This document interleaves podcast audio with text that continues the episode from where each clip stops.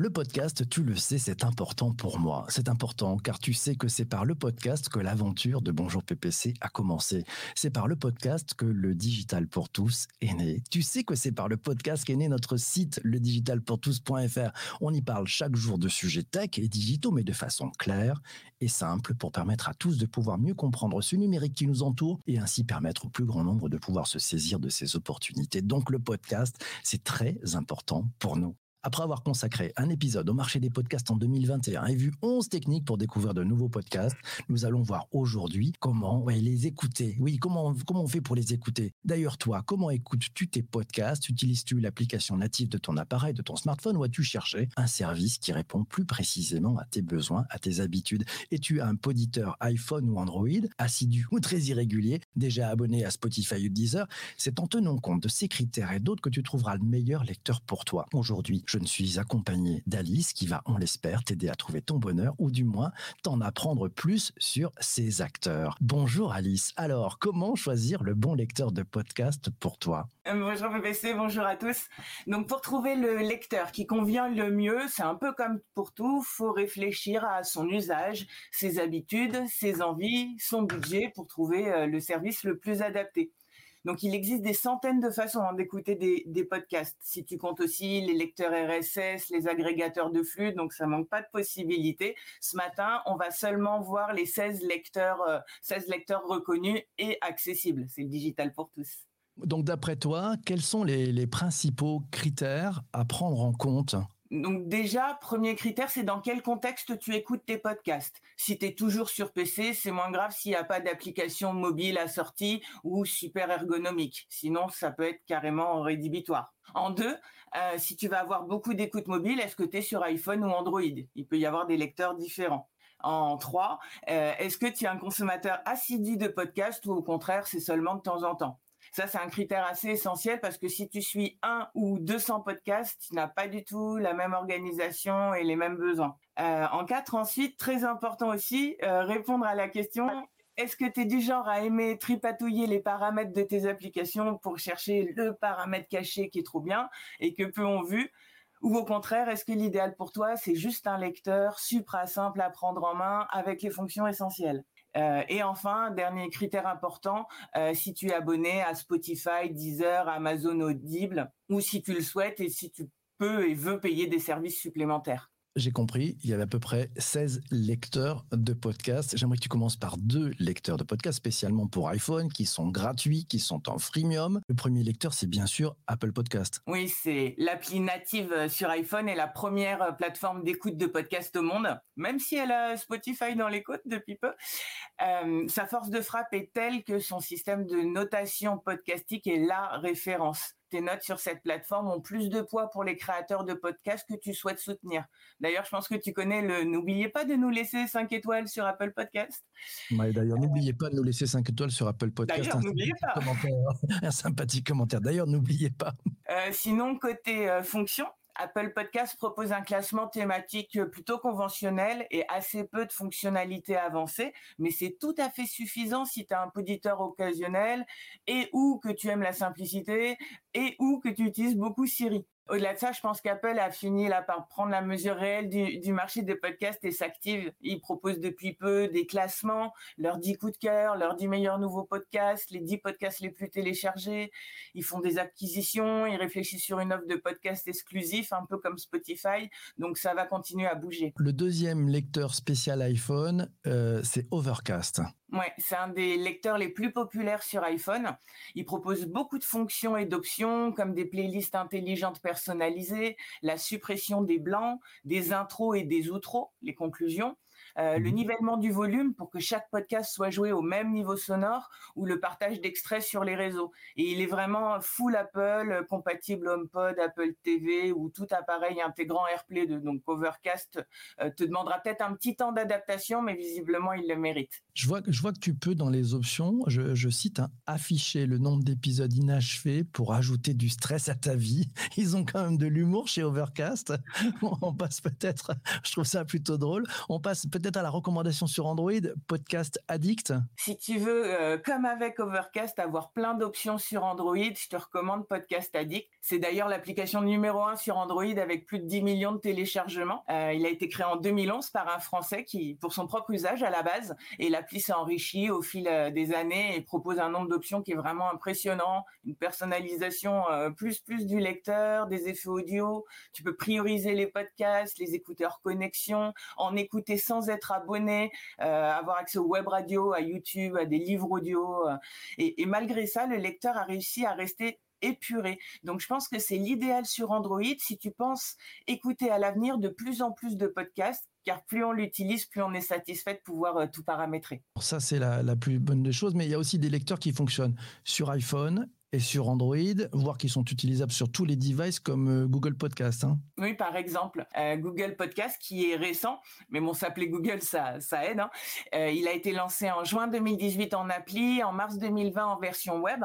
Donc, c'est un lecteur minimaliste à la Google hein, qui est dispo, donc comme tu l'as dit, un peu partout, Android, iPhone, Google Assistant, Google Home, et cetera. Euh, très épuré, efficace pour ceux qui n'ont pas une grande consommation. Euh, sa page d'accueil évolue pour afficher des recommandations ciblées en fonction de ton profil d'écoute et propose des tops par catégorie. Euh, il y a une chouette pers- fonctionnalité quand même, c'est la synchronisation des podcasts sur plusieurs appareils pour pouvoir reprendre la lecture d'un appareil à l'autre. La lecture d'un appareil à l'autre. Alors, il y en a d'autres qui fonctionnent aussi bien sous iOS qu'Android, hormis Google Podcast. Oui, il y a aussi Castbox, donc un lecteur de podcast pour euh, iOS, Android, créé en deux mille seize, qui est désormais aussi accessible pratiquement depuis n'importe, sur n'importe quel appareil, la voiture, home device, et cetera. Donc Castbox compte près de trente millions d'utilisateurs dans cent trente-cinq pays et en soixante-dix langues. Propose une techno propriétaire avec des fonctions telles que des recommandations personnalisées, des programmes originaux, une option de recherche basée sur la reconnaissance vocale. Il développe aussi une technologie blockchain nommée Contentbox pour proposer de nouvelles fonctions aux podcasteurs et aux poditeurs. Et même si Castbox ne propose pas de fonctions très avancées d'écoute et limite l'utilisation gratuite à cent podcasts, ça peut te convenir parfaitement selon tes besoins. Dans les autres exemples, à part Castbox, il y a aussi Pocketcast, qui est une application freemium multiplateforme qui est reconnue pour sa belle interface utilisateur, sa page découverte, qui a de nombreuses options pratiques, des filtres, des programmations et également la reprise des écoutes d'un appareil à l'autre comme Google. Bon, après, tout n'est pas parfait, il y a des services manquants, des tra- il n'y a pas de traduction des menus.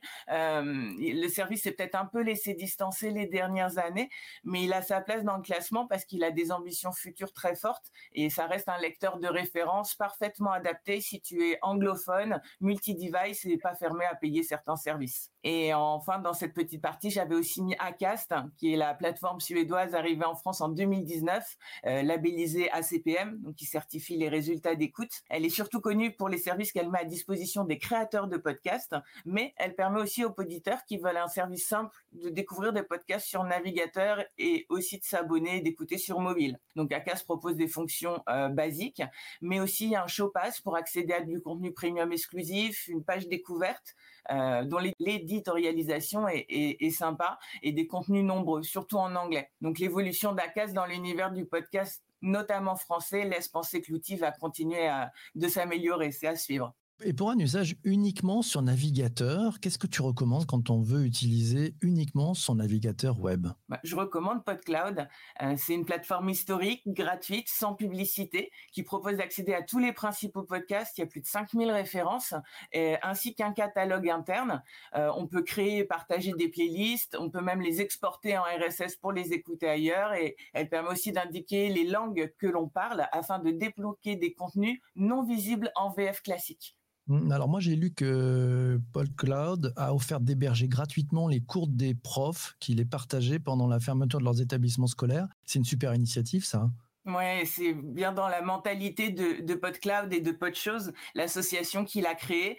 C'est vrai que si, si tu souhaites un, un bon lecteur pour navigateur et soutenir une asso à taille humaine avec des bonnes valeurs, c'est le bon lecteur. Ensuite, toi, tu abordes euh, dans ton billet sur ledigitalpourtous.fr les, les plateformes mixtes, c'est-à-dire des lecteurs avec lesquels on peut écouter des podcasts, mais ce n'est pas leur activité audio première. Oui, ce sont des, des services qu'on connaît bien pour la plupart, Spotify, Le leader mondial du streaming audio est numéro un des plateformes de podcast devant Apple aux U S et qui a fait de très grosses acquisitions euh, récemment, grosse actu. Mais il y a aussi YouTube, euh, SoundCloud, Deezer ou Amazon Premium, Audible, pour euh, citer les principaux. Donc si tu es déjà abonné à un de ces services ou que tu l'envisages, ça peut être pertinent comme lecteur principal ou complémentaire. Pour finir cette, cette sélection du jour, j'aimerais qu'on termine avec deux plateformes d'écoute payantes complémentaires. C'est des plateformes qui proposent un modèle d'abonnement qui permet d'accéder à d'autres contenus, mais des contenus natifs, ils sont payants, et à des services spécifiques. Est-ce que tu peux nous parler du premier ? Je crois que c'est Sybel. C'est ça, là. Le Sybel, donc, a été classé meilleur app de l'année deux mille dix-neuf dans la catégorie médias de divertissement et trophée des apps deux mille dix-neuf Google. Euh, Sybel, donc à Amazon a son, copi- a son capital et, et de fortes ambitions, euh, met à dispo de ses abonnés des séries audio originales, des podcasts uniquement natifs et des audiolivres comptés par des voix célèbres. Et Sybel est particulièrement intéressant pour les familles grâce au multi-compte. Donc un même compte permet d'avoir jusqu'à cinq profils utilisables simultanément. Et ils ont également un mode kid, donc avec le contrôle parental, des playlists adaptées, classées par âge et euh, tout le contenu jeunesse qui est classé par âge. Donc le tarif début mars pour info c'était trois quatre-vingt-dix-neuf, trente-neuf quatre-vingt-dix-neuf à l'année. Euh, il y a des accords avec S F R et c'est aussi possible de tester Sybel gratuitement. Le deuxième c'est, c'est qui ? Le deuxième c'est Majelan. Euh, dont le lancement avait fait parler à l'époque car il avait eu de grosses levées de fonds et car l'un des cofondateurs est l'ancien P D G de Radio France, Mathieu Gallet. Mais l'année dernière, la plateforme et son offre ont pivoté et Majelan propose désormais une offre uniquement payante et des contenus exclusifs centrés sur le développement personnel et professionnel. Donc l'appli compte cent cinquante masterclass, des programmes type coaching sélectionnés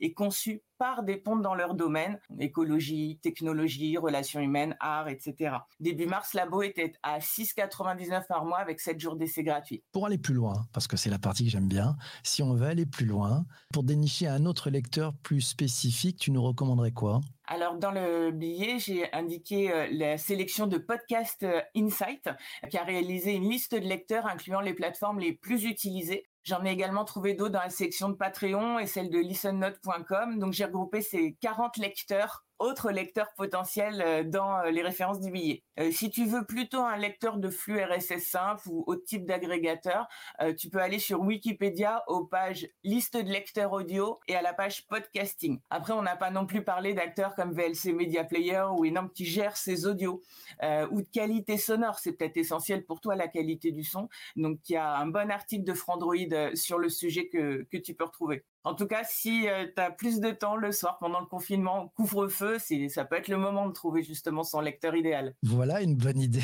Merci beaucoup, Alice.